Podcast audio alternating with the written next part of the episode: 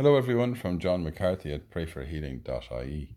Chiara Badano, an Italian teenager, died in nineteen ninety. She was known for her holiness and was declared venerable after a young Italian boy was healed of meningitis through her intercession. The Archbishop of Turin visited her in hospital and asked, "The light in your eyes is splendid. Where does it come from?"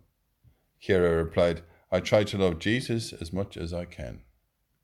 Today's Gospel reading is from John. It was the time when the feast of dedication was being celebrated in Jerusalem.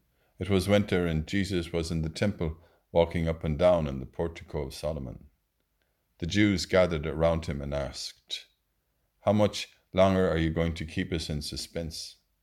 If you are the Christ, tell us plainly." Jesus replied, "I have told you, but you do not believe. The works I do in my Father's name are my witness. But you do not believe, because you are no sheep of mine."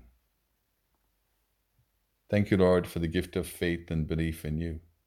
May it grow deeper and deeper in us every day, as we pray together and say for one another. Hail Mary, full of grace, the Lord is with thee. Blessed art thou among women, and blessed is the fruit of thy womb, Jesus. Holy Mary, Mother of God, pray for us sinners now and at the hour of our death. Amen.